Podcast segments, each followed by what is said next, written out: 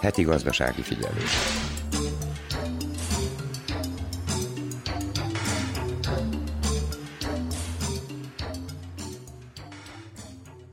Az új kormány újra tervezi az idei költségvetést. A pénzügyminiszter szerint az előző évekhez képest mindenre van elegendő pénz, és csupán átcsoportosításról lesz szó. A módosítás után változások lesznek az energia, a fiatalok családtámogatása, a mezőgazdasági támogatások és a további turisztikai utalványok terén. Nyilatkozta az újra kinevezett pénzügyi tárcavezető. Hegedűs Erika köszönti a heti gazdasági figyelő hallgatóit. A harmadik negyed évben összesen 2 millió 300 ezer foglalkoztatott volt Szerbiában, ami csak nem 1% os növekedést jelent az egy évvel ezelőtti adatokhoz képest, jelentette a köztársasági statisztikai hivatal. Majdnem 2 millióan cégben dolgoznak, 400 ezeren vállalkozóknál, míg 56 ezeren bejegyzett földművesek. Szerbiában kis ilyen 25,5 millió milliárd euró megtakarítást tartanak nyilván a bankok. A statisztika szerint másfél évtized alatt évente körülbelül 10%-kal gyarapodott a banki betétek nagysága. A 2008-as évi gazdasági világválság után a szerbiai bankok 50 ezer euróra növelték a betéti garanciát, vagyis egy-egy számlára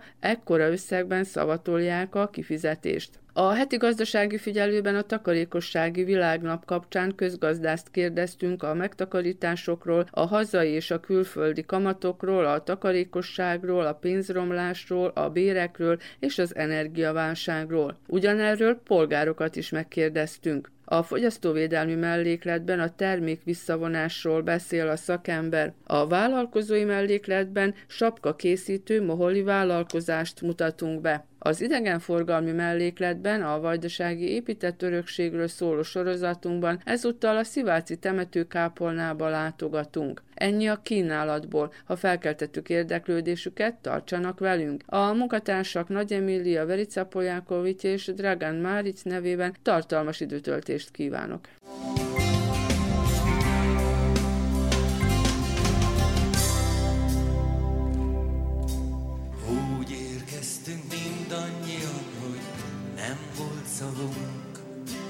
Egyikünk se kérte, mégis mind itt vagyunk.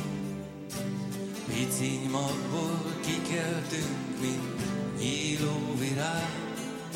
De ahány ember, annyi félek,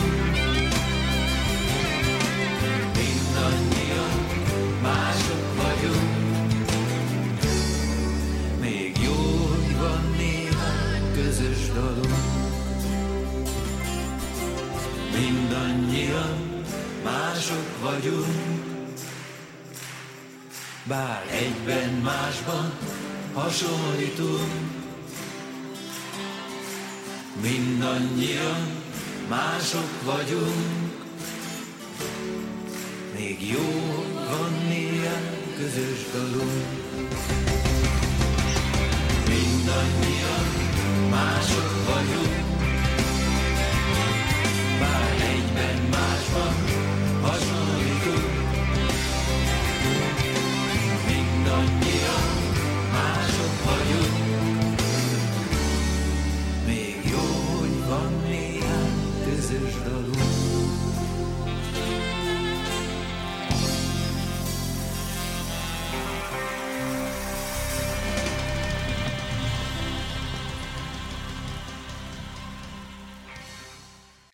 az Újvidéki Rádió. Gazdasági figyelő. Az egyes élelmiszerek időszakos hiánya, a drágítások, valamint az energiaválság miatt mindennapossá váltak a takarékosságra intő figyelmeztetések. A távfűtést elodázták, a villanyára megtakarítás esetén kedvezményt kaphatnak a polgárok, az intézmények pedig javaslatokat fogalmaztak meg erre vonatkozóan. A korábbi években a takarékossági világnap a bankbetétek kamatairól és a pénzmegtakarításról szólt, most pedig inkább arról, hogy miről tudnánk a legkönnyebben lemondani. Karai László közgazdászt a megtakarításokról, a hazai és külföldi kamatokról, a takarékosságról, a pénzromlásról, a bérekről és az energiaválságról kérdeztük. Vannak különféle fogyasztási igényeik a lakosoknak, és én úgy gondolom, hogy az mind attól függ, hogy mekkora ugye a fizetése, és attól függően, hogy az ő elképzelései hogyan illeszkednek be ezekbe a keretekbe. Azoknál, akiknél ez a lehetőség fennáll, valószínűleg a luxus cikkek azok, amelyek legelőször hát, a listára kerülnek, vagy pedig valamilyen módon hát lecsökkentve azok vásárlásának a szokásait. És utána gondolom, hogy nagy megfontolás tárgy tárgya a különféle utazások, vagy pedig a nyaralás, esetleg a telelés, és én úgy gondolom, hogy ezeket a dolgokat igencsak megfontolják a családok és a, és a, és a lakosok, attól függően természetesen, hogy mekkora az a jövedelem, amely, amelyel rendelkezni tud. Tél kezdetén, ősz derekán beszélgettünk, ugye még nincs távfűtés, mire adásba kerül nyilván akkorra már lesz távfűtés a lakásokban, és hát nem csak Szerbiában, hanem ezt Európában, világviszonylatban azt ajánlják a kormányok, hogy ne fűtsük túl a lakásokat az energiahordozók árai miatt elsősorban. Na most azért túlzásba vittük ezt korábban, hogy túlfűtöttünk, hogyha már ki tudtuk fizetni? Az én tapasztalatom, hogy igen. Uh-huh. Sőt, nem csak, hogy a lakások, hanem inkább a, a bevásárlóközpontok és az üzletek is olyan, hát én úgy gondolom eléggé magasabb hőfokon tartották az üzlethelyiségeket valószínűleg a dolgozók miatt is, de én úgy gondolom, hogy ezek a, ezek a hőfokok lehet, hogy nem is voltak indokoltak olyan magas szinten tartani őket, majd hogy nem egész nap, mint amelyek voltak. Most ez a racionalizálás biztos, hogy erre is fog terjedni, sőt a lakásokban is hát eleve már, hogyha meghatározzák a távfűtőművek a hőfokokat, az az egyik variáció, de természetesen azok, akik magán személyenként oldják meg a fűtést, azok is biztosan valamilyen módon racionalizálni próbálják majd ezeket a költségeket. Sőt, látván az, hogy milyen magas magasságokba szökkentek a tüzelők árai, én úgy gondolom, hogy itt az emberek biztos, hogy másképp fognak hozzáállni ezekhez a költségekhez, sőt lehet, hogy majd bizonyos helyiségeket nem is fognak fűteni, vagy pedig lecsökkentett mértékben fogják ott a fűtést szabályozni, és valamilyen módon ez is egy olyan takarékossági intézkedés lehet, amely hát úgy a házi költségvetést, mint az állam energia szükségleteit valamilyen módon lehet, hogy pozitívabban tudja befolyásolni. De ezt csak így egy kényszerhelyzettel lehet elérni? Vagy nem vagyunk annyira tudatosak, hogy így spóroljunk? Vagy eddig nem tudtunk így spórolni? Pontosan így, ahogy mondja. Én úgy érzem, hogy az emberek nagyon megszokták azt a kényelmi állapotot, hogy majd, hogy nem egy pólóban tudnak oda haza lenni tél folyamán is. Ez jó, és, és egyezem én ezzel, de szerintem abban a helyzetben, amiben most úgy látszik, hogy bekerül nem csak az országunk, hanem egész Európa, sőt a világ nagy része is. Hát másképp kell hozzáállni a dolgokhoz, másképp kell gondolkozni, mert hát az árak is valamilyen módon irányítani fogják ezeket a mi eddigi szokásainkat, hát ahogy tudjuk, hogy mennyire felmentek az energiárak, és ez még szerintem csak az év végéig biztosított, de majd meglátjuk, hogy a továbbiakban hogyan fognak ezek alakulni. Ha már az áraknál és a pénznél vagyunk, akkor maradjunk most még kicsit az áraknál. Ugye most, amikor beszélgettünk, előtte volt a régi új kormányfő székfoglalója hivatalosan 14%-os pénzromlást, vagyis inflációt emlegetnek, az ellenzék már ilyen 50-60%-osról is beszél. Mindenki tapasztalja a drágításokat, a drágulásokat maga körül, akár az élelmiszer, akár az előbb említett energiahordozóknál. Mennyire romlott akkor a vásárlóerőnk? Mekkorák voltak a drágítások? És hogyan tud, tudunk itt spórolni? Nem igazán tudunk is, ahogy ahogy én látom, és ahogy a statisztikai adatok is kimutatják, az élelmiszer költségek egy család vonatkozásában a bevételék arányában kb. 44-45%-ot tesznek ki. Sajnos ez azt mutatja, hogy nem vagyunk elég gazdagok, tehát a bejövő pénz, vagyis hát a megvalósított keresetek nem biztosítják azt a lehetőséget, hogy ez az arány, ez a százalék kisebb legyen, tehát hogy másra is több pénz jusson vagy maradjon, és ez azt jelenti, hogy sajnos nekünk ezek a termékek, amelyek napról napra látjuk, hogy drágulnak, nagyon is befolyással vannak az életszínvonalunk alakulására, és természetesen a családi költségvetés zsugorodására is. Hát egyébként igen, a statisztika szerint a bevételeinknek nagyjából több, mint a felét élelmiszerre, italra és élelmiszerre költsük el. Igen, itt is lehet racionalizálni. Bizonyára vannak olyan, olyan termékek, amelyeket nem szükséges megvennünk. Ez mind természetesen egyéntől függ, és az ő elképzelésétől és az ő céljaitól függően hogyan szokta meg a táplálkozását biztosítani. És én úgy gondolom, hogy sajnos ezeknek az áraknak az emelkedése úgy látszik, hogy nem fog még egy homa megállni, és gondolom, hogy ha valamilyen jelentősebb fizetésemeléssel nem tud az állam is, vagy pedig hát a cégek tulajdonosai valamilyen módon megoldani azt, hogy az alkalmazottjaik valamennyire több pénzt kapjanak, akkor igencsak olyan helyzetbe kerülünk, hogy még szegényebbek leszünk, és még olyan helyzetet teremtünk számunkra, amelyek megváltoztatják az eddigi életünk menetét. Igen, hát a minimálbér az januártól majd nagyobb lesz, de hát az az a hivatalos 14 százalék körüli, meg hát a nyugdíjak is nagyjából ugye most novembertől emelik őket, de aztán január januártól, tehát jövőre ismét. Eleve az emelés után nem lesz értékesebb, nagyobb a vásárlóerő? Úgy tűnik, hogy majd, hogy nem kiegyenlítve lesz mhm. ez az arány. Az idei szeptemberi infláció, amelyet már megjelentetett a kormány is, és a statisztikai hivatal is 14%-ot tesz ki, és hogyha összehasonlítjuk a tavalyi év szeptemberi átlagával, amikor 4,4% volt, tehát ez az eddigi infláció kicsit magasabbnak tűnik, mint ami eddig volt, és szokatlanná, ha bár egy néhány évtizednek ezelőtt ez, hát úgy mondjam, alacsonynak számított volna, de mostani még a környezetünkben ez, ez már elég magas szintű, sőt, ha azt nézzük, hogy a környező országokban lehet, hogy egyesekben még magasabb is az infláció. Ez nem vigaszt, de attól függően, hogy ott mekkorák a keresetek, és hogy mekkorák a keresetek itt nálunk, és nálunk a bevételeknek a legnagyobb része élelmiszerre és a köztisztálkodási eszközökre megy el, és úgy gondolom, hogy itt ez, ez az emelés lehet, hogy csak azt fogja biztosítani, hogy valamilyen módon továbbra is megtartsuk azt a szintet, amit eddig elértünk.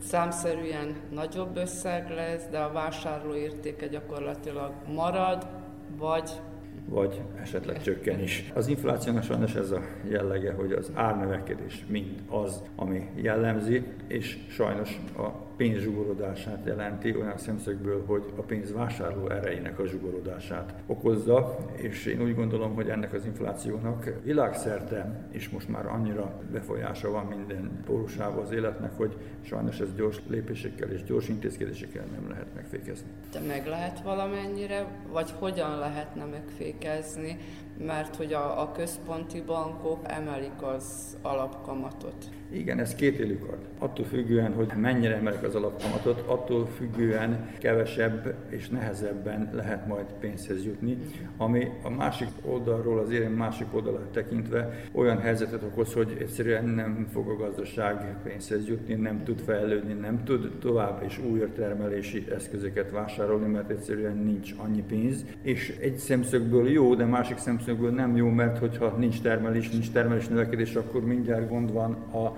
foglalkoztatással is. Én úgy gondolom, hogy ezek az intézkedések nagyon komplexen kell, hogy meg legyenek oldva, mert egyszerűen csak egyoldalú emeléssel vagy egyoldalú pénz visszavonással nem tudjuk ezt gyorsan és hatékonyan megoldani. Igen, és hogyha nincs vásárlóerő, nem tudnak vásárolni, kisebb a fogyasztás, nem kell többet termelni, vagy ha nincs beruházás, tehát mindkét irányba a körforgás. Így van. Leépülnek a gazdasági folyamatok, amelyek utána olyan helyzetet okozhatnak, amelyek esetleg recesszióvá válhatnak, és tudjuk azt is, hogy a recessziónak az a jellemzője, hogy az elmúlt két negyed év alapján megvizsgálva a fejlődés ütemét, hogyha ez negatív irányban van, akkor már sajnos hivatalos elképzelés alapján akkor már be kellene jelenteni a recessziót. Most a államok próbálják ezt a helyzetet valamilyen módon orvosolni, és én úgy gondolom, hogy ahogy már mondtuk is, komplexabb hozzáállás kell hozzá. Itt nem csak a háború megállítására gondolok, hanem egyszerűen az energiárak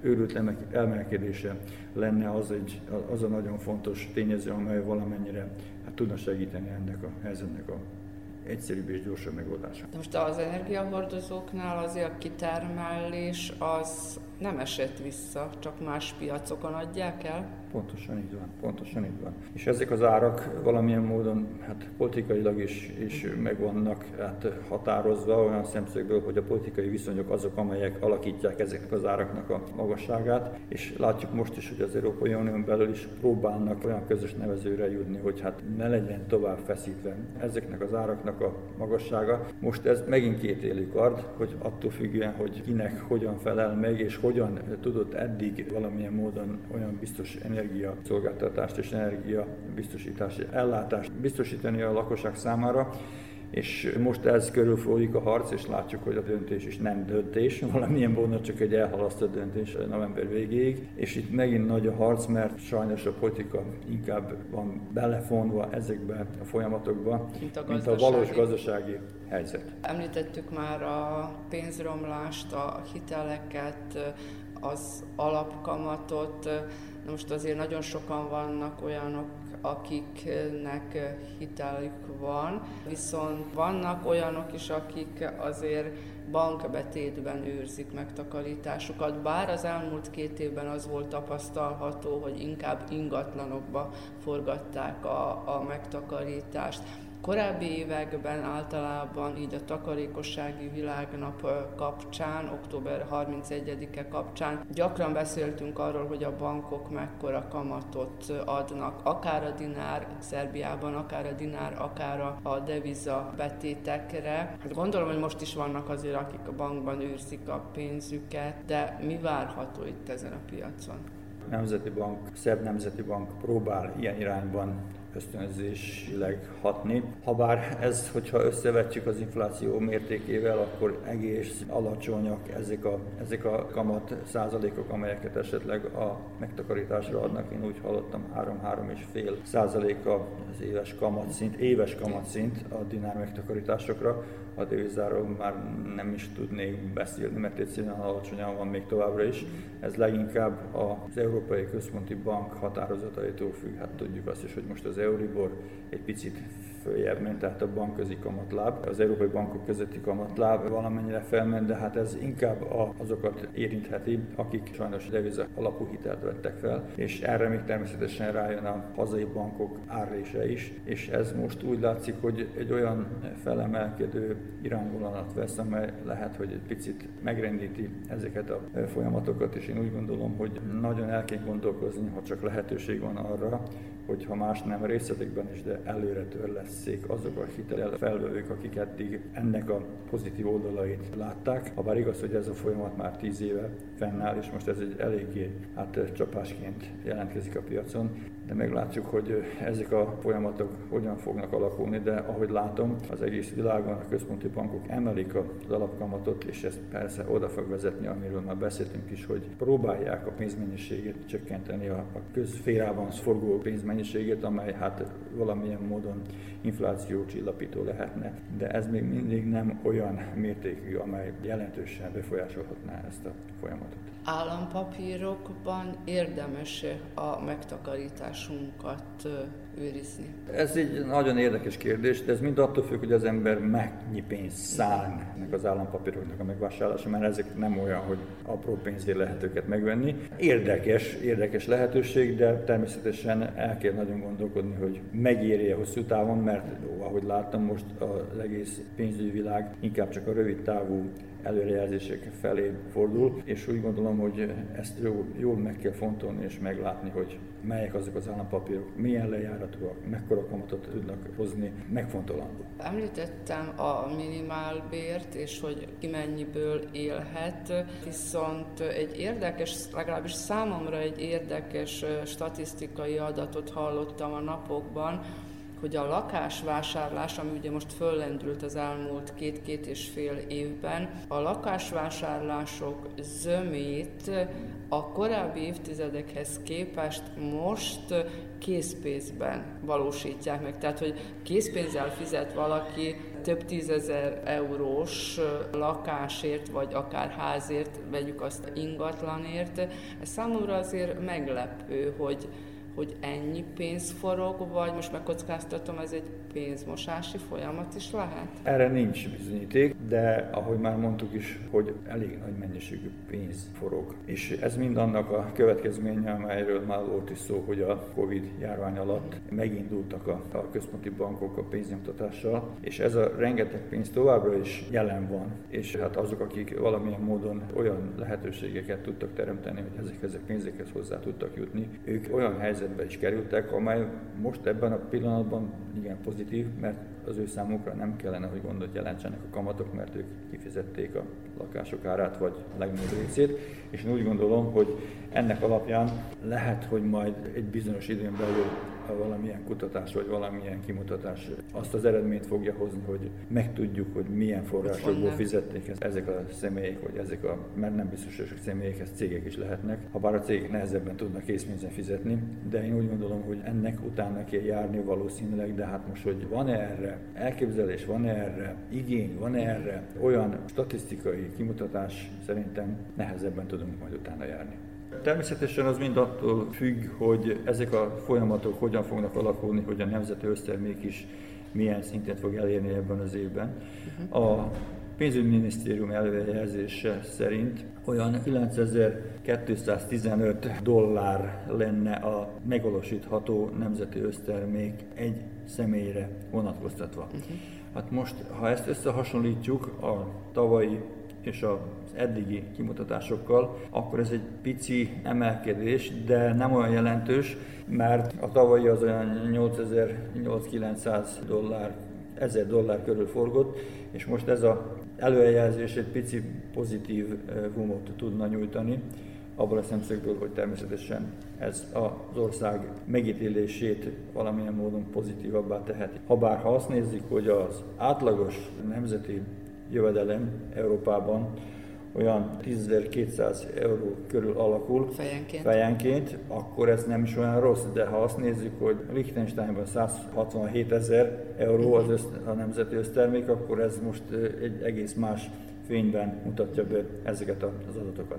És azt is el kell mondani még, hogy a pénzügyminiszter igen pozitívan nyilatkozott arról, hogy hogyan alakul jelenleg az ország államadósága, amely olyan 31,4 milliárd dollár tesz ki, és azt is elmondta, hogy ez egy igen elfogadható összeg, sőt, hogyha a nemzeti össztermékhez arányítjuk, akkor ez egy olyan 53,4%-ot tesz ki, amely jóval alacsonyabb a környező országokhoz képest, és ez egy olyan pozitív adat kellene, hogy legyen, amely lehetővé teszi, hogy a, jövőben és a közeljövőben is az ország hát biztosítsa fizetőképességét, és biztosítsa azt a lehetőséget, hogy ha kellene, akkor újabb forrásokból tudna külföldi hiteleket felvenni, és nem lenne nagy megrázkodtatás az ország gazdaságára nézve, sőt, esetleg a hitelek áttemezésével, esetleg jobb kamatok megvalósításával ez a folyamat még valamennyire csökkenhetne is, ami pozitívabbá tehetné az ország megítélését. Itt az Újvidéki Rádió.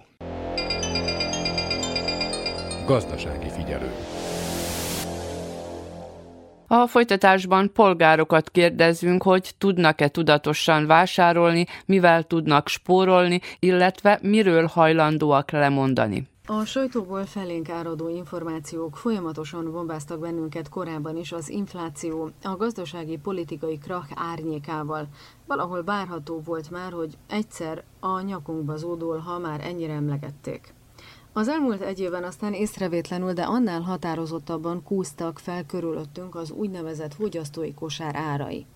Erre a tényre akkor van általában lehetőségem rádöbbenni, amikor megejtek egy-egy vásárlást a falunk bizonyos termékeket a legkedvezőbb árakon forgalmazó üzletében. Ilyenkor a fizető pult mögött álló eladóval közösen bosszankodunk, hogy ha bár alig vásároltam néhány terméket, nem kevés pénzt kell ott hagynom. Annak ellenére is, hogy kis tételben elsősorban élelmiszert, tisztálkodási szert vásárolok. Luxusra vagy édességre, ropira egyáltalán vagy alig költök, kivéve, ha a vendégségbe készülünk, vagy hozzá készülnek a vendégek. Az infláció a vásárlási szokásaimon igazából annyiban nem változtatott, hogy azelőtt is árgus szemekkel figyeltem az akciókat, a kedvező kiárusításokat, úgy az élelmiszerboltokban, mint a ruhásboltokban. Eddig is, amikor Magyarországra tévedtem, akkor a polcokon kínált termékek árát számológép gyorsaságával tudtam fejből átváltani, és megállapítani, hogy megéri-e forintban átszámított ára, vagy ezzel az erővel itthon is beszerezhető, esetleg olcsóbb. Vagy a magyarországi termékeket a piacokon kínálók nyerik a versenyt. Sajnos a konyhakertembe vetett bizakodásomat az asszály idén nyáron szépen keresztül húzta, így gyermekeim mérhetetlen mennyiségű paradicsomlé fogyasztási szokásait kénytelen vagyok továbbra is külső forrásból biztosítani. És ezzel kapcsolatban is felfedeztem az üzletekben az utóbbi időkben egyre inkább elharapódzó szemtelenségeket mert az eddigi másfél literes tejként vagy joghurtként árusított folyadékra immár egy liter 450 milliliter van feltüntetve a gyártók által. Bizonyos márkák paradicsom püréje pedig olyan híg, hogy nincs is szükség a hígítására, a tojások pedig extra minimális méretűek. És még mennyi minden másnak romolhatott a minőséges a mennyisége, ami nem ennyire szembetűnő és nyilvánvaló, de még nem döbbentem rá. Az én fizetésem az elég gyakorlat szerint a bankkölcsön havi részletére, néhány kisebb számlára, illetve a konyhára volt számva. Habár azon szerencsés édesanyák közé tartozom, akiknek nem egyedülálló szülőként kell nevelni a gyermekeit, és egy szál gyengébb fizetésből fedezni minden felmerülő költséget, még így is nagyon nem mindegy, hogy mire megy el az a havonta befolyó összeg. Különösen, amióta gyakorlatilag dupla pénzt költök a konyhára, mint néhány hónappal korábban, a fizetésem viszont nem emelkedett. És akkor a nagyobb kiadásokat nem is említettem. A tűzrevaló vagy az üzemanyag áráról pedig nem is ejtettem szót. Az ilyen-olyan számlákról, amik szintén könyörtelenül emelkedtek, és csak reménykedni tudok, hogy valamelyik műszaki cikk a házban nem megy tönkre. Ezért is minden elismerésem azoknak, akiknek az anyagi és ezzel együtt a pszichikai terheket is egyedül kell viselniük, illetve azoknak is, akik nem rendelkeznek havi fix bevételt remélő munkahelyel sem. Azt hiszem, bármennyire is keserű szájízzel gondolunk, a 90-es évek inflációs időszaka hozta kiürült boltokra és a heti piacok reneszánszára, vissza leszünk kényszerítve azokra a bizonyos piacokra. Hiszen a konyhára valót jelentős árkülönbségekkel lehet a standoknál beszerezni. Mert hogy amíg a boltban 100 dinár alatt már almát nem is lehet nagyon látni, és akciósan sem, addig a piacokon 40-50 dinárral is olcsóbban árulják ugyanazt a minőséget. A zöldségfélékről, az egyéb árucikkekről már nem is beszélve. És nincs is ezzel semmi probléma, amíg az árakat a termelők szabják, és a megvásárolt termékek bevétele is őket illeti és támogatja. A piacok hátránya viszont, hogy szinte kizárólag a reggeli délelőtti órákban látogathatóak, és már egy fáradt műszak vagy más munkafeladat után a délutáni órákra szétszélednek az árusok.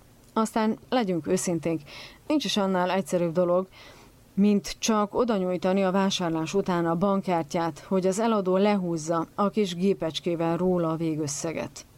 Nem kell azon gondolkozni, hogy van-e a pénztárcában elég pénz, nem kell bajlódni az apróval, a visszajáróval.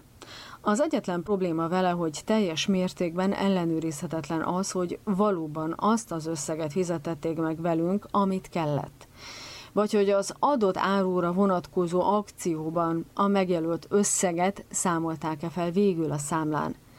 Meg hogy mekkora összeg is került le valójában a számlánkról, mindenféle banki illetéket is beleszámítva. Csak nagyon keveseknek van arra ideje, türelme és kedve, hogy téterről tétere végig számolják a számlán feltüntetett végösszeget, mielőtt elhagynák a boltot. Pedig az is lehet, hogy a takarékosság egyik komoly lépéseként válhatna szokásunká. Ezért ma is a legtisztább üzlet, ha a pénzt direkt az eladó kezébe számoljuk bele a megvásárolt áru után. Az a véleményem, hogy ezt a drágulási hullámot egy kicsit hosszabb időintervallumba kell nézni, mert ha megnézzük, akkor 2010 óta az árak folyamatosan kúsznak felfele. Igaz, kevésbé észrevehetően, de folyamatosak a drágulások. Itt a, a Covid hullám beindulása viszont drasztikusan megugrasztotta az árak növekedését, utána pedig jött ugye ez az ukrajnai helyzet, és szinte az elmúlt két évben folyamatosan lehet valamire hivatkozni, hogy most ezért megy fel ez a, ennek az ára, most azért megy fel a másik dolognak az ára, szóval folyamatosak a drágulások. Őszintén szólva furcsán fog hangzani, de olyan túlzottan nem befolyásolta a mindennapi életemet, életünket, mert hogy annyira költekező típusok nem vagyunk. Ami miatt elkezdtem takarékoskodni, szándékos a szóhasználat, azért nem azt mondom, hogy spórolni, mert a spórolás azt feltételezi, hogy a szűkösebb időkre készülünk, szóval félrerakunk, mert nem lesz majd, viszont aki takarékoskodik, az félretesz, és az a bőségre készül. Szóval remélem, hogy ez valóban így is lesz. És azért kezdtem úgymond takarékosabb életet élni, mert egy ilyen elég érdekes online képzésen vettem részt, ami elég sok mindenre rádöbbentett a mindennapi költekezési szokásainkkal kapcsolatban. Az ember sokkal gyakrabban veszi elő a pénztárcáját, mint hinné, vagy amennyire tudatos lenne, mert a marketing az nagyon ügyes, és úgy a tudatalatinkban ott van, különböző termékeket belop, és mi úgy érezzük, hogy ezt most muszáj megvennünk, pedig szó sincs ilyesmiről. Minden esetre azóta, amióta megnéztem ezt a képzést, sokkal tudatosabban vásárolok megnézem azt, hogy ebbre a dologra valóban szükségem van, vagy csak egy vágy, ami jaj, de jó lenne. És az esetek, hát, hogy mondjam, túlnyomó többségében igazából csak egy vágyról van szó, és nem feltétlenül szükséges megvásárolni, és így egy csomó pénzt meg lehet takarítani. Kis odafigyeléssel a vásárlási szokásainkat nagyon könnyen meg lehet változtatni, és ez elég nagy megtakarítást jelent. A tüzelőanyag ára is nagyon felment. Itt mit tapasztal? Kellett spórolni, hogy meg legyen rá pénz? Ezt egy kicsit megérzem a pénztárcámon, de hát ezzel nem lehet tenni, muszáj fűteni télen. Legfeljebb nem nyomjuk fel a termosztátot 24 fokra, hanem megelégszünk a 20 fok körüli hőmérséklettel, kicsit jobban felöltözünk, és el lehet ezt is viselni természetesen. A személyes nagyobb kiadásom, ami van az életben, az a, az üzemanyag költség, mert hát be kell vallani, hogy gyakran akkor is kocsival mentem olyan helyekre is, ahova igazából kerékpárral is el lehetett volna menni. Kicsit jobban odafigyelek, hogy gyakrabban sétáljak, ami az egészségnek sem rossz, gyakrabban menjek biciklivel, és akkor menjek autóval, amikor tényleg valamit szállítani kell, vagy településen kívülre kell menni, és ezen is lehet spórolni, mert hát, a, amint mindannyian tudjuk, az üzemanyag ára minden héten szinte egy kicsit följebb megy, és ez nehezen követhető. A mindennapi életre, a hétköznapokra mi mondható el, ott is sikerült takarékoskodni? Mindennapi jelentősebb költségek között természetesen ott szerepel az élelmiszerek ára is, és ez egy olyan tétel, ami hát sajnos ugyancsak megy fel, de ennek ellenére nem, nem szeretnék változtatni az étkezési szokásaimon, mert igyekszek egy egészséges étrendet követni. Ennek elsősorban hogy egészségügyi és erőléti okai vannak, és ez mondjuk rá lehet, hogy kicsit drágítja a táplálkozás árát, de de nem az a megoldás, hogy olcsóbb, minőségtelenebb, iparilag előállított, többszörösen feldolgozott élelmiszereket vásároljunk, hanem azt teszem észre, hogy a mennyiség az, amin lehet spórolni, mert ugyebár az ember 40-50 évesen nem annyit teszik, mint amennyit egy 20 éves ember meg kell, hogy egyen. Csak erről gyakran megfeledkezünk, és ez plusz kilókat okoz nagyon könnyen magamon is észrevettem ezt, úgyhogy kicsit visszafogtam az ételmennyiséget, és bizony ez érezhető is a kiadásokon, mert például a húsból, ha kevesebbet teszik az ember, az egy elég jelentős kiadás. Habár sajnos a téli időszakban a zöldségek, gyümölcsök ára is felkúszik, de hát ha igyekszünk szezonális gyümölcsöket fogyasztani, meg teszünk el télire zöldséget, gyümölcsöt különböző módokon, akkor ezen is meg lehet spórolni azt, amit kidobnánk mondjuk rá ha éppen paprikát vagy paradicsomot akarunk venni decemberben. Végén összegezve ezt az egészet azt hiszem, hogy az életnek számos olyan területe van, ahol egy kis odafigyeléssel, egy picit több észszerűség bevitelével sokat meg tudunk takarítani úgy összességében, és fontos az, hogy legyenek megtakarításai az embernek, mert az egy biztonságérzéset ad. Ha spórolunk, akkor nem takarítunk meg pénzt, akkor csak kevesebbet költünk, viszont ha megtakarítunk, akkor teszünk félre, és az mondjuk rá biztonsági érzést adhat, tudjuk, hogy ott van mondjuk rá folyószámlán, vagy a dunyha alatt ott van egy bizonyos összeg, hogyha ne adj Isten valami baj van, akkor arra tudunk számítani, mert a társadalmunk nagy része az eladósodik. Sokan felelőtlenül hiteleket vesznek fel, és aztán nyögik azoknak a részleteit.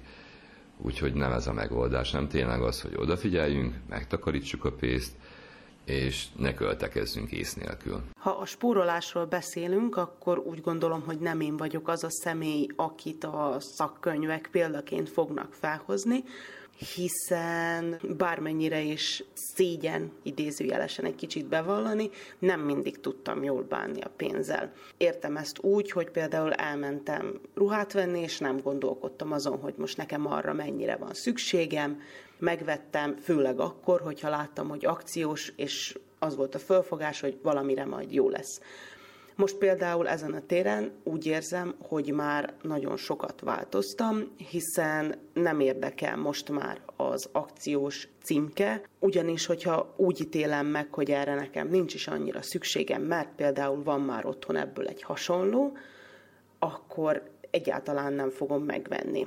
Inkább hazamegyek, feltúrom a szekrényt, és biztos vagyok benne, hogy találok benne olyan dolgot, ami ahhoz a bizonyos ruhadarabhoz hasonló. Ugyanez érvényes például a szépségápolási cikkekre is, hogy azelőtt megvettem mindent, mert hogy jaj, erről azt olvastam, hogy milyen jó, jaj, hát ez újdonság, próbáljuk ki, jaj, hát az előző nem volt jó, most akkor próbáljunk egy másikat. Ezen a téren is eljutottam arra a szintre, hogy megtaláltam azokat a termékeket, amelyek nekem nagyon beváltak vannak még kísérletezési fázisaim, viszont mindig visszatérek a jól megszokott bevált termékekhez, és most már egyáltalán nem kerülnek felesleges dolgok a kosaramba, amelyeket például a fél üveg elhasználása után kidobok, azért mert rájövök, hogy ez mégsem jó nekem. És bár ez lehet, hogy csúnyán fog hangzani, de emiatt én kicsit így, büszke vagyok magamra, illetve megveregetem a, a saját vállamat. Mégis akkor van-e olyan, amiről mégsem sikerül lemondani, pedig nem feltétlenül szükséges? Vannak olyan dolgok, amelyekről nem biztos, hogy lemondok, bár hogyha nagyon-nagyon-nagyon muszáj lenne, akkor természetesen lemondanék. Ezek az én kis luxusaim, ahogy én szoktam hívni, ilyen például a körmös, illetve a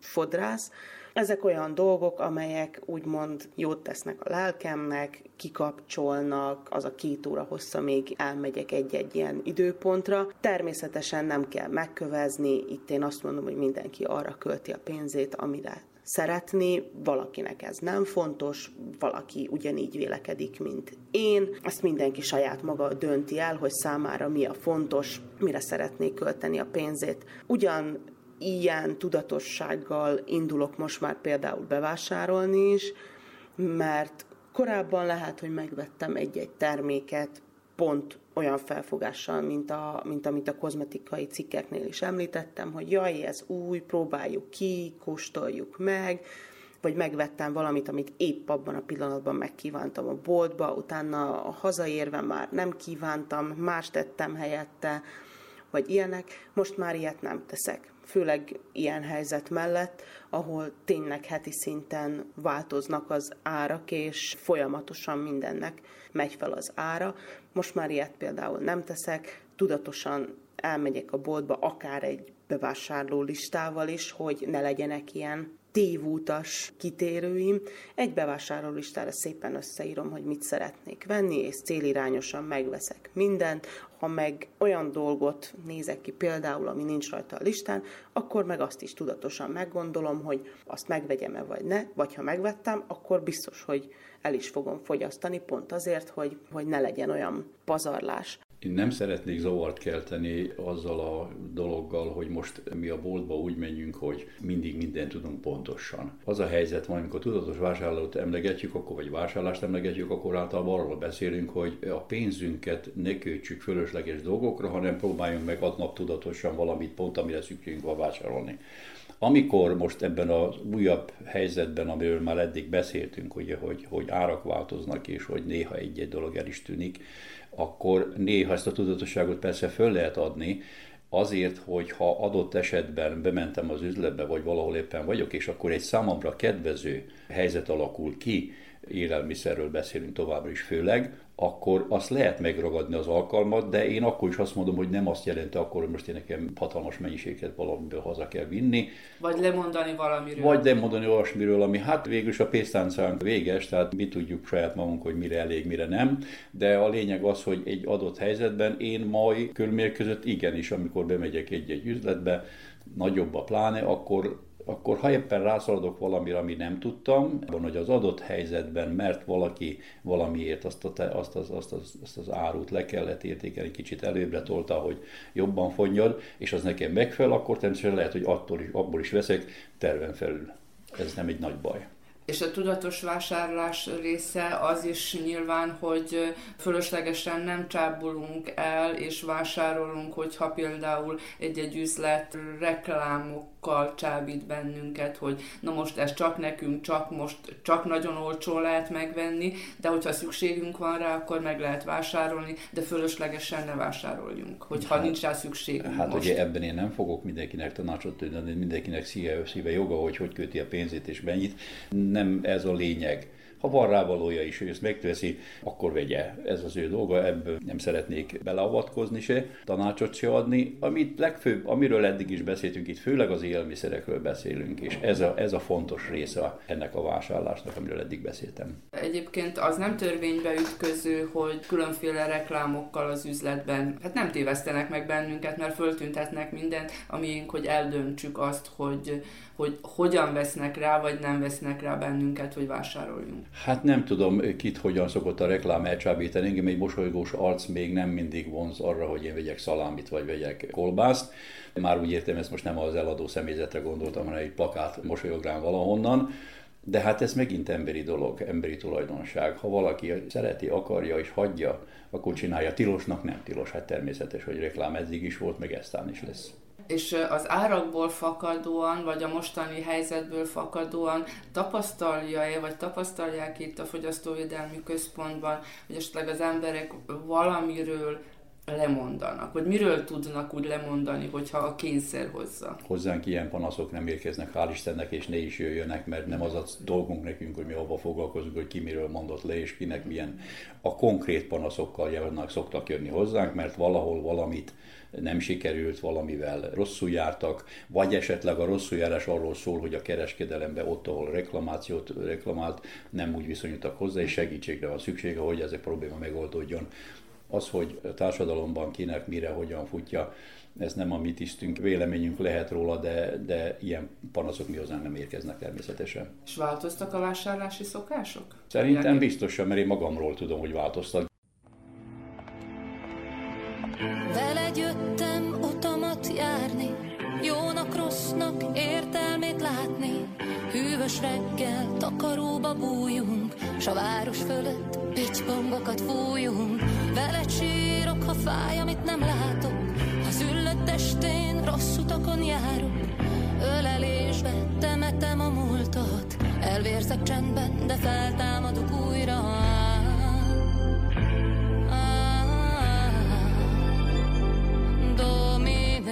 До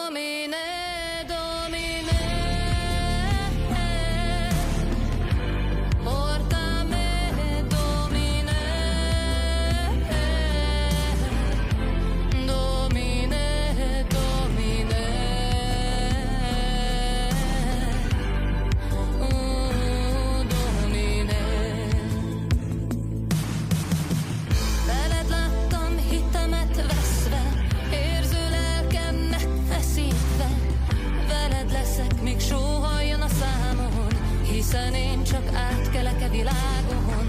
Veled láttam férfiak könnyét, porszem álmuk összetörték.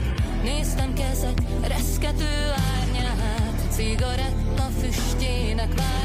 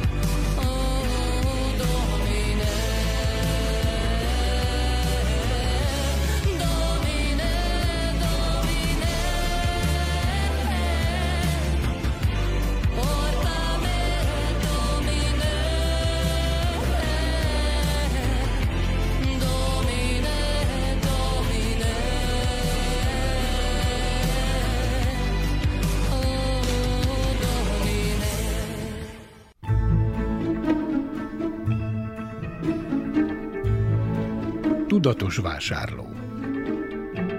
Fogyasztóvédelmi percek az Újvidéki Rádióban, a Zentai Fogyasztóvédelmi Központ támogatásával.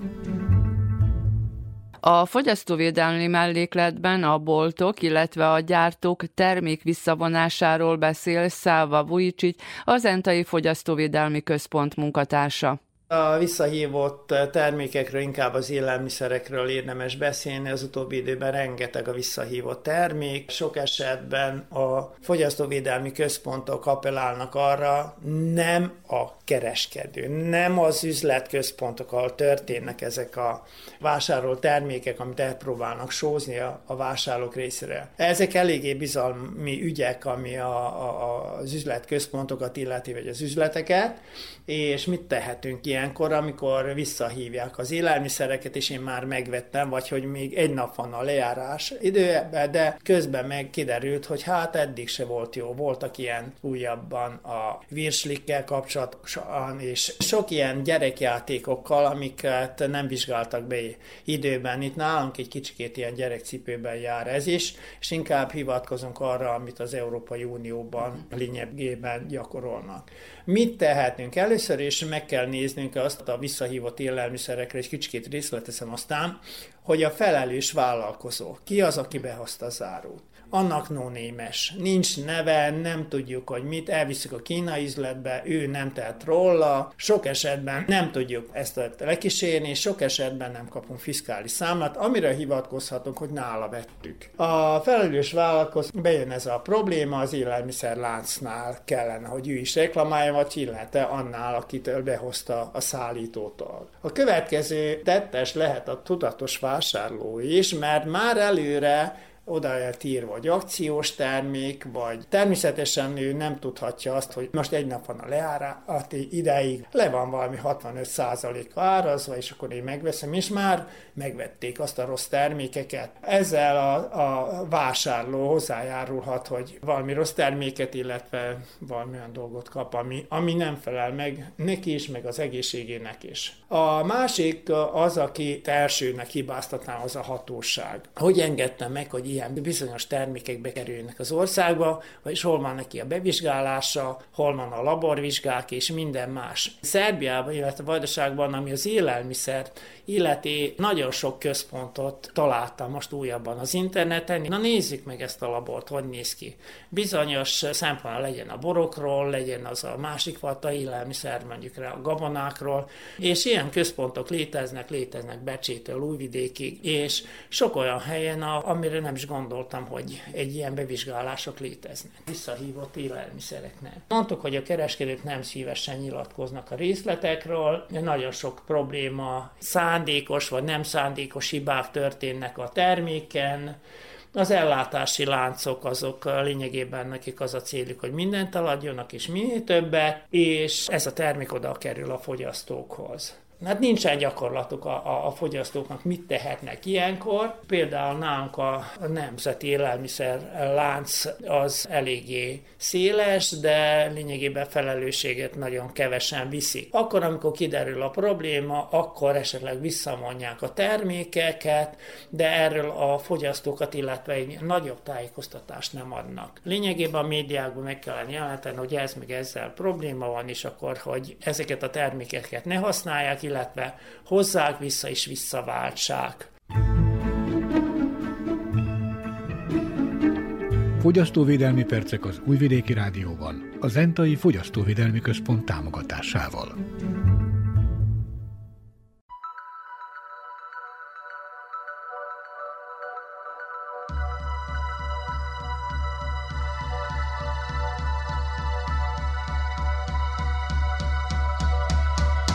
Hanyat fekszem, üres az ágyunk, csak a földön hever még néhány pohár, minden álmunk összedőlni látszik épp. Hogyha kérnél, hogyha mégis tudnád, hogy mit szeretnél Rád mosolyoghatna még az ég, és tényleg bárki lehetnél. De most is a túloldalra tekintesz, kérlek, engedj el velem. Nem lehet így napról napra élni, csak még egy estét légy nekem. Majd amikor a nap felkel az égre, miért kell józannak lennem? Miért várom újra az ében bolyongó lelket szüntelen csak tudja, hogy jutunk haza, s majd ki vár. Vagy tálent, van a helyem, ki lesz. Ott ülsz a minden éjjel, s talán gondolsz néha a várost egy világ megváltás után. Szabad lenni bezár. Ennek a végét várni minden éjjel nem olyan könnyű már. De most is a túloldalra tekintesz, kérlek, engedj el velem. Nem lehet így napról napra élni, csak még egy estét légy nekem. Majd amikor a nap felkel az égre, miért kell józannak lennem? Miért várom újra az ében bolyongó lelket szüntelen?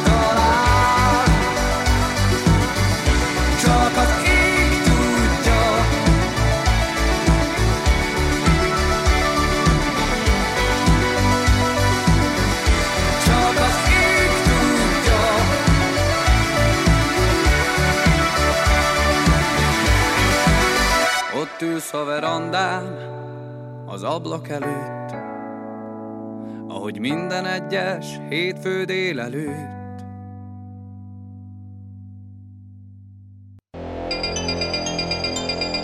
Gazdasági figyelő. A vajdasági magyar vállalkozókat bemutató sorozatunkban ezúttal sapkakészítő moholi vállalkozást mutatunk be. A cég 2006 óta működik, és ugyan 10 éve nevet változtattak, de továbbra is az időjárásnak megfelelő sapkákat készítenek. A mesterségi már második generációs, a saját műhelyükben levő bolton kívül többnyire vásárokon és piacokon értékesítik a sapkákat, mondja a Pataki Gabriella tulajdonos. Sapkákat készítünk, minden évszaknak megfelelő sapkákat. Tehát őszi, tavaszi, téli, nyári fejfedőkkel foglalkozunk. És milyen korosztálynak? Hát a korosztály az nagyon tágas, az egész újszülött kortól, és akkor egész idős bácsik nénik találnak megfelelő fejfedőt nálunk. Kezdjük akkor az elejéről. Hogyan kezdték ezt a szakmát, hogyan kezdtek el foglalkozni, és én az elejéről onnan kezdeném, hogy ugye én ezen a Moholi Adai úton Becséről jövet, hát nagyon sokat járok, és évtizedek óta járok erre, és én korábban úgy emlékeztem, hogy nem csak itt, hanem ezen az útvonalon a Tisza mentén sok felé láttam kalaposokat. Önök sapkát vagy kalapot is készítenek? A hagyományos kalapot most per nem készítünk, azt ugye ez mivel, hogy második generációs sapka készítő műhely, itt a férjem édesanyja készítette azokat a hagyományos kalapokat. Most egyelőre mi ezeket a kornak megfelelő tehát a igényeknek megfelelő, tehát arra van jobban igény, amit, tehát azt csinálunk, amire van igény. Ez a gyakorlatban azt jelenti, hogy akkor évente változik az önök kínálata, mert tudjuk, hogy a divat azért szinte évente, bár akikkel korábban beszéltem a szakmából, és nem csak a sapka, hanem a divat szakmából, akkor úgy fogalmaztak, hogy nagyjából három-négy évente változik jelentősen a divat. Most ez a sapkák esetében milyen gyakran váltanak? A modellokat azokat nem olyan túl gyakran váltunk, mert azért a jó bevált modellokat, azokat nem, nem váltsuk le, esetleg csak az anyag színek változnak tulajdonképpen. Említette, hogy második generációsok ebben a, a, az úgynevezett családi vállalkozásban.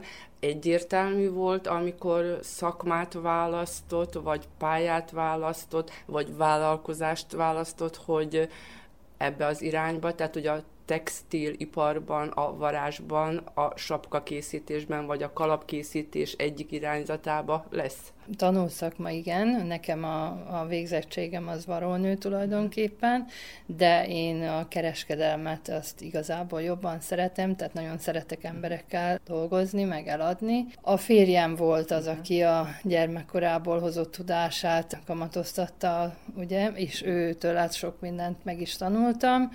Még van mit tanulni, de azért már azért tudok sok mindent én is. Igazából igen, igen, tudatosan. Na most nekem nem tudatosan, én ebbe belecsöppentem, tehát, hogy ez, ez a vállalkozás így 2006 óta működik így közösen.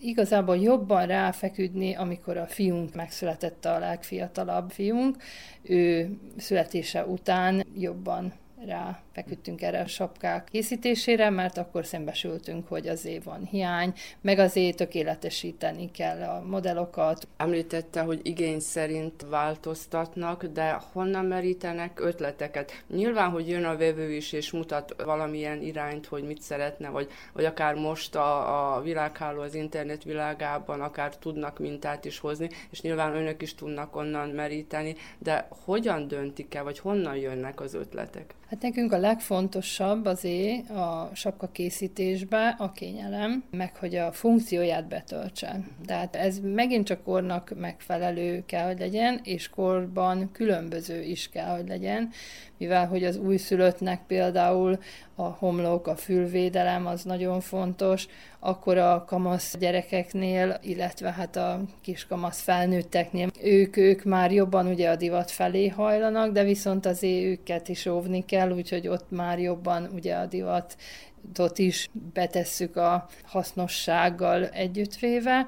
Hát az idősebb generáció pedig inkább a klasszikus modelleket előnybe részesítik, illetve hát ott is azért újítunk anyagot is, színeket is, azért a divat színeket azért mi, mi is figyelembe vesszük természetesen. Itt ugye most a boltban beszélgettünk, egyébként ez egy kis műhely ismert hatalmas szabóasztal van itt, két varógép, az egyik az klasszikus varógép, úgy látom legalábbis, amennyit értek hozzá, viszont itt van egy másik, amihoz abszolút nem értek, annyit látok, hogy varógép.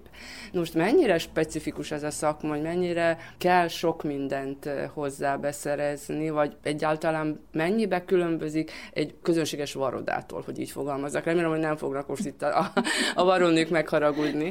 nem fognak biztos. Hát szükség van többféle gépre, többféle fajta gépre, tehát tűzőgéptől, varógéptől, tehát ez az ovellót nem tudom most pontosan a magyar kifejezését, az ovellóra is nagy szükség van, meg hát a tűzőgépre azért az egy nagyon fontos, akkor szabó olló természetesen, mert hogy ugye több darab számot szabunk egyszerre. Mennyire nehéz beszerezni mindenféle alapanyagot, ugye itt említett specifikus dolgokat is, ami a varázshoz szükséges, de mondjuk méterárút is látok itt, be tudnak mindent szerezni Szerbiából, vagy közvetítők révén külföldről, és mennyire nehezedett a beszerzés a járványidőszakban, és hát most nem kerülhetjük meg az energiaválság időszakát sem. A az elmúlt járványidőszak az ugye megtette hatását, az, az elég nehéz, még most is ugye húzzuk a nyomát, mert ugye mi vásárokba árusítjuk ugye az elkészített termékeket, úgyhogy az, az elég nehéz volt. Most egyelőre még az alapanyag elérhető, igaz, hogy minden megdrágult, de elérhető, de hát ez a drágulással együtt ugye nekünk is erre számítani kell, meg hát rá kell számolni sajnos, úgyhogy nálunk is egy picit az árakat emelni kell, viszont az igyekszünk a kettő között megtalálni az egyensúlyt, hogy megfelelő legyen. A közösségi hálón is láttam, hogy fönn vannak,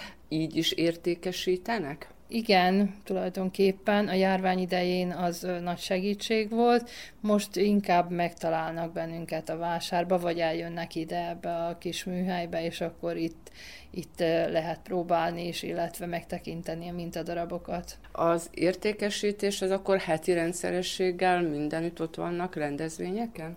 Vásárokba igen, a rendezvényekbe kevésbé, mivel hogy ugye az a vásárokkal általában egy időben van, és a vásárokon kiváltott ugye helyünk van, mindig, mindig ugyanazon a helyen állunk, úgyhogy mi azt tartjuk jobban. Közösségi hálón, honlapon meg lehet tekinteni, mielőtt esetleg valaki valahova elmenne vásárolni, hogy megnézze, vagy megvegye az önök termékét. Legyen egy picit a reklámhelye, hogy milyen néven lehet önökkel találkozni. Revax Plus néven van, de hát a Revax sapkákat ugye természetesen sokan ismerik vajdaság szerte, illetve hát még a kivándorolt barátaink is majd, vagy úgy mondjam, vevőink is azért visszatérő kuncsaftok, úgyhogy hát szerencsére ismernek bennünket. És most egy picit talán személyes kérdés, hogy ugye említette a fiú megszületését, lesz, aki folytatja mivel hogy ez már második generációs családi vállalkozás, lehet, hogy még korai, mert hogy ön is aránylag még fiatal, és a szakmában lehet még évekig, de hogy esetleg irányítják őket, vagy ahogy önnél is, hogy belecsöppent ebbe, és megtetszett, és folytatta ezt? Hát én mindig azt mondom, hogy most egyelőre másfelé orientáltak a gyerekek, de a kapu nyitva van, tehát bármikor bármelyik szívesen átveheti, tehát teljesen benne vagyunk, hogy valaki folytatja, meg igazából kár is lenne, ha nem. Ugye most is említettük azt, hogy második generáció, nyilván akkor már adott volt egy piac, akár a beszerzésre, akár az értékesítésre, vagy ha váltottak, akkor azért nem annyira, de hogy a fejlődésben, ha nagyjából nulláról kezdték olyan szinten, hogy sapkákkal a kalapok után, de elérték azt a szintet, ahova szerettek ennyi év alatt jutni, és hova szeretnének még tovább fejlődni. Mert nyilván, hogy a sapkák területén is azért, ahogy változik a divat, ahogy változik a világ, változások történhetnek. Tehát hova szeretnének még tovább fejlődni?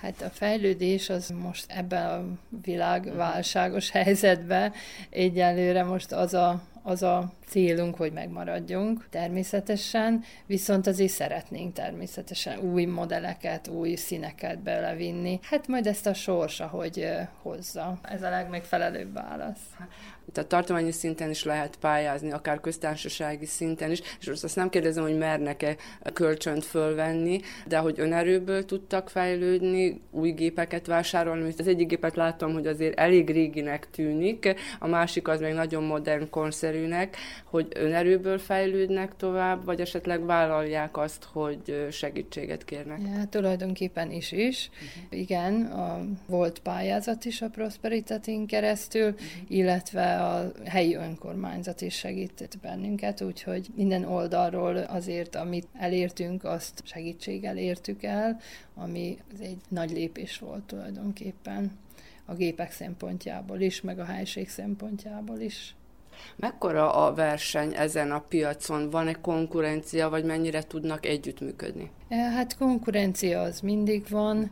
Most hát ilyen együttműködés az, az talán azt mondom, hogy nincs, még egyelőre még a saját munkánkat el tudjuk végezni, úgyhogy tulajdonképpen mindenki előtt nyitva áll a kapu, és hát eldönti, hogy mit szeretne csinálni. Mekkora területen mozognak? Ugye említette, hogy vásárokra járnak, milyen távolság, melyik az a pont, a legmesszebbi pont, ahova, ahova eljutottak, vagy ahol úgy gondolták, hogy érdeklődés van? Hát a környező vásárokba megyünk különben, most Zenta, ugye az az első topolya, Csantavér, Kispiac, illetve most hát Péter révén, vagy Kanizsán, most attól függ, hogy hova tudunk eljutni. Van Péter réven nekünk ugye közelebb van, de Kanizsán is szeretnek bennünket, mert oda is jártunk piacra, de most már azt mostanában kevesebbet és a nagykereskedésekkel nem próbálkoztak, vagy ott azért a fizetési határidők önöknek nem felelnek meg, vagy egyáltalán próbálkoztak, vagy nem próbálkoztak nagykereskedésekkel, hogy jelen legyenek, vagy oda óriási mennyiséget kellene gyártani? Hát ezt igazából nem próbáltuk, illetve van néhány munkatársunk, aki, aki üzletfél, majd így mondom, akik árulják a sapkáinkat, de olyan középszintű, szóval nem az a nem olyan óriási nagy kereskedés. És mit tapasztalnak évről évre? Mennyire változik az érdeklődés, hogy akár egy vászonsapka, akár egy mintha kézzel kötött sapka lenne, vagy inkább gépi kötésű anyagból készült sapka, tehát hogy hogyan változik, vagy, vagy mi alapján változik az embereknek az ízlése. Az, hogy mondjuk a, a világpiacon esetleg a világmárkák mit kínálnak, és akkor mi is azt ugye megnézzük, vagy hogyan változik ez? Mert azt mondjuk, önök az alapján, hogy mi az igény, úgy készítik, meg nyilván követik, de nekem ez mindig azért talány volt, hogy hogyan döntik el, hogy, hogy milyen irányba és hogy mit, vagy, vagy, vagy a, a vásárló igénye hogyan változik.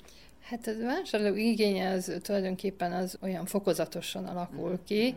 Az új modelleket úgy szoktuk például, hogy megpróbáljuk, valamennyit lekészítünk, és hogyha úgy áll, ha hogy, viszik? hogy ha viszik, akkor készítjük tovább. Ha nem annyira nagy az érdeklődés, akkor esetleg azt a modellt félretesszük. Hát ez úgy fokozatosan alakul ki, minden anyag is tulajdonképpen, meg azért változó is, mert van mikor, van mikor a kötött jobban megy, van mikor például a polár jobban megy, Hát az attól függ, hogy milyen időszakot élünk tulajdonképpen. És akkor most milyen időszakot élünk? Tehát mi az, ami iránt most ősszel, ugye szeptemberben, most mi október derekán beszélgetünk, Igen. szeptember derekán volt egy hűvösebb időszak, lehet, hogy éppen nem jöttek a boltba rögtön új sapkát venni, de mit tapasztalnak, hogy mi lesz az idén a sláger? Ez, ez is változó, tehát ez évszaknak megfelelő slágersapkák vannak, tehát ezt megint csak nem tudom behatárolni. Vannak ugye pamucsapkáink, vannak kötött sapkáink, vannak polársapkáink, és akkor eldöntik. Tehát amikor megyünk a vásárba, akkor mi 8 méteren vagy 6 méteren Aha. pakolunk ki sapkákat, tehát bő választékkal megyünk, egy egész autó tele van sapkával, úgyhogy az alapján választanak, ahogy nekik megfelel. Tehát nincs egy kifejezett kifejezetten egy út, hogy na most csak ezt visszük, és csak ezt áruljuk, hanem uh-huh. kornak és anyagnak megfelelő, meg időnek megfelelő sapkával megyünk a, a vásárokba. És a gyerekek mennyire igényesek, mennyire tudják, hogy mit szeretnek, hogy ott inkább a szülő tudja, hogy mi kell? Hát a gyerekek nagyon igényesek, és a szülők talán most ez az új fiatalabb szülők, ezek, ők inkább rábízzák a gyerekekre a választást. Én ugyan a divat szakmához és a varázshoz nem igazán értek, és nem tudom a kifejezéseket, de próbáltam utána nézni, hogy a, a cég neve mit jelent, hogy esetleg a szakmából eredendő-e, de nem tudtam megfejteni. Kicsit furcsa, de jól hangzó név. Miből ered?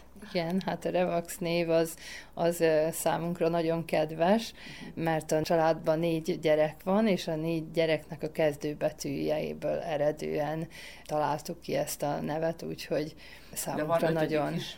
Ötödik kedves. Betű is. Ötödik betű, az meg mi vagyunk. Mármint a szülők. Igen.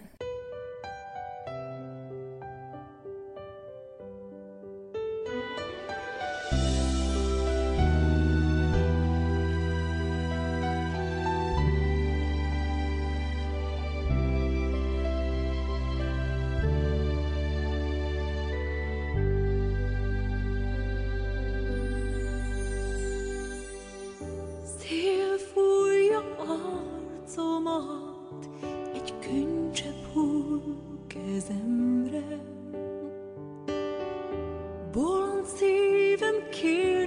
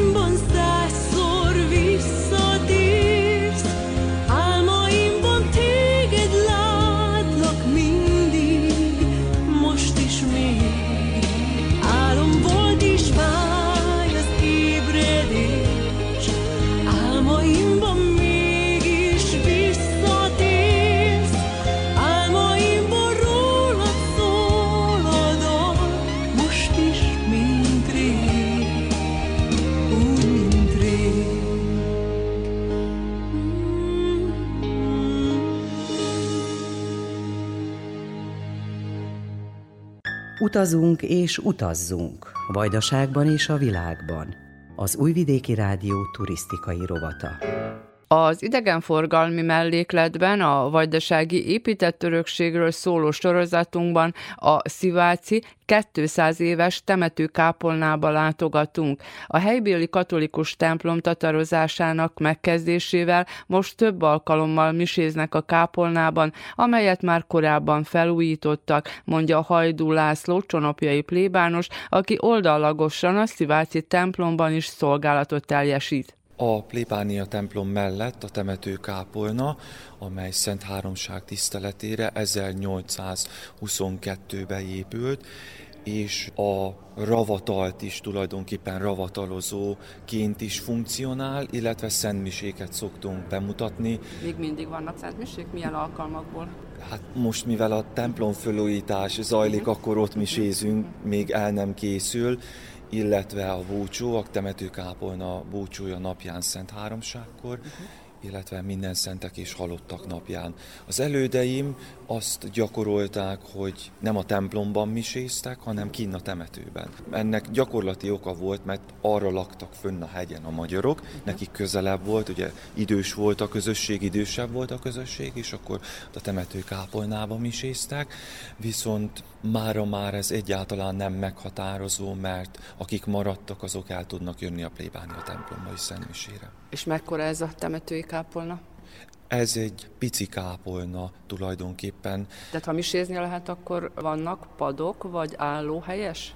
Így van, van egy szintén egy beépített ilyen oltárszerkezet, középen a Szent Háromság képpel, akkor két pad van oldalt, tehát ezt úgy kell elképzelni, hogy tíz ember simán befér, uh-huh. annyi a közösség, a templomba járó közösség, szóval elférünk a kápolnába is. És hogyha netán gyászmisét tartanak, és többen vannak ott, akkor kívülről is azért lehet hallani?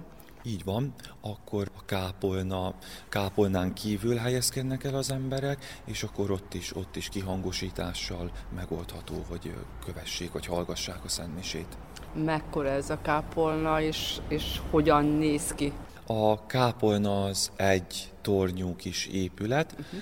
amely 4-5 méteres, 4x5 méteres alapterülettel rendelkezik. Toronyban, kis harang. A torony mellett található egy külön harangállványon egy harang.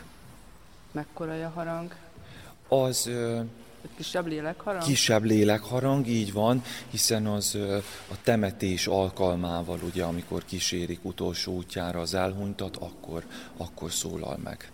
Mekkora itt egyébként a, a közösség, a sziváci katolikus közösség? Most említette, hogy sokkal kisebb, mint korábban volt, és most csak magyarok, vagy azért van néhány német család, akár vegyes család is? Sajnos svábok már nincsenek évtizedek óta, tehát a második világháború után, mikor elkezdték kitelepíteni őket, akkor Szivácról is el kellett menni a sváboknak. Ami a mostani közösséget illeti, magyarok vannak, sajnos azt látjuk, hogy egyre jobban asszimilálódnak, tehát elszerbesednek a konkrét esetben, és olyan 60-70 embert foglal magába ez a, ez, a, ez a sziváci katolikus közösség. Beszéltünk arról, hogy a sziváci katolikus templomot fölújítják. A temetőkápolna is fölújításra szorul? A temetőkápolnát az 1990-es években fölújították, uh-huh. így... A hívők kezdeményezésére vagy? Így van, ezek a hívek kezdeményezték, így, így még az nem szorul egy, egy, egyáltalán fölújításra, tehát megfelelő állapotban van. Beszélnek a sziváci magyarok, katolikusok magyarul? Ugye említette, hogy már beolvadtak. Csak az idősebbek. Csak az idősebbek, a fiatalok azok már nem beszélnek magyarul. És a templomban, meg a temetőkápolnában, tehát a, a szertartás azért az magyar nyelven folyik?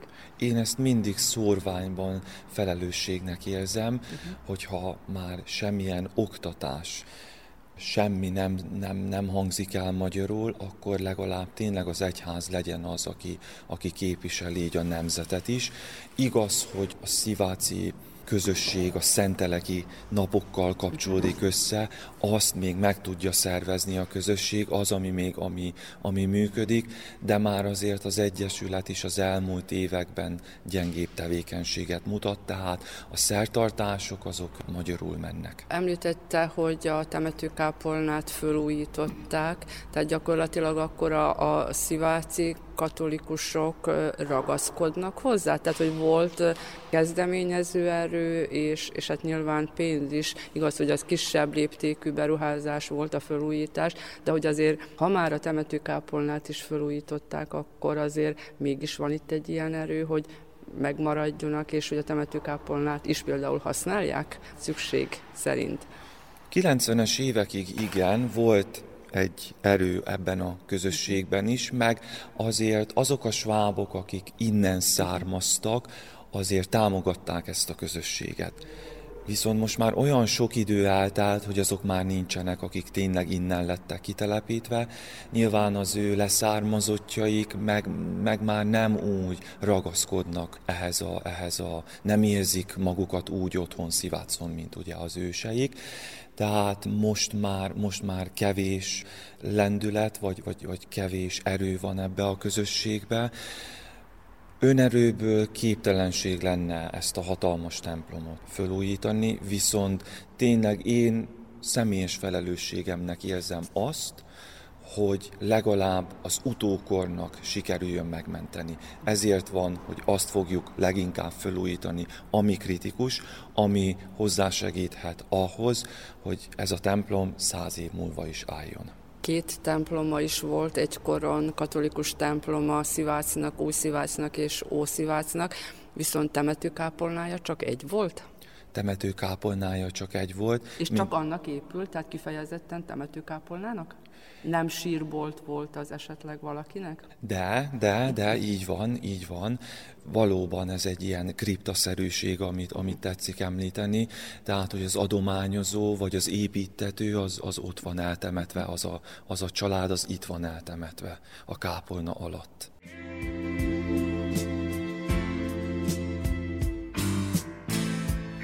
Az Újvidéki Rádió heti gazdasági figyelőjét hallgatták, amelyben a takarékossági világnap kapcsán közgazdászt kérdeztünk a megtakarításokról, a hazai és a külföldi kamatokról, a takarékosságról, a pénzromlásról, a bérekről és az energiaválságról.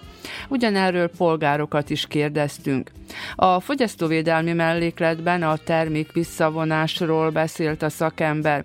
A vállalkozói rovatunkban sapkakészítő moholi vállalkozást mutattunk be.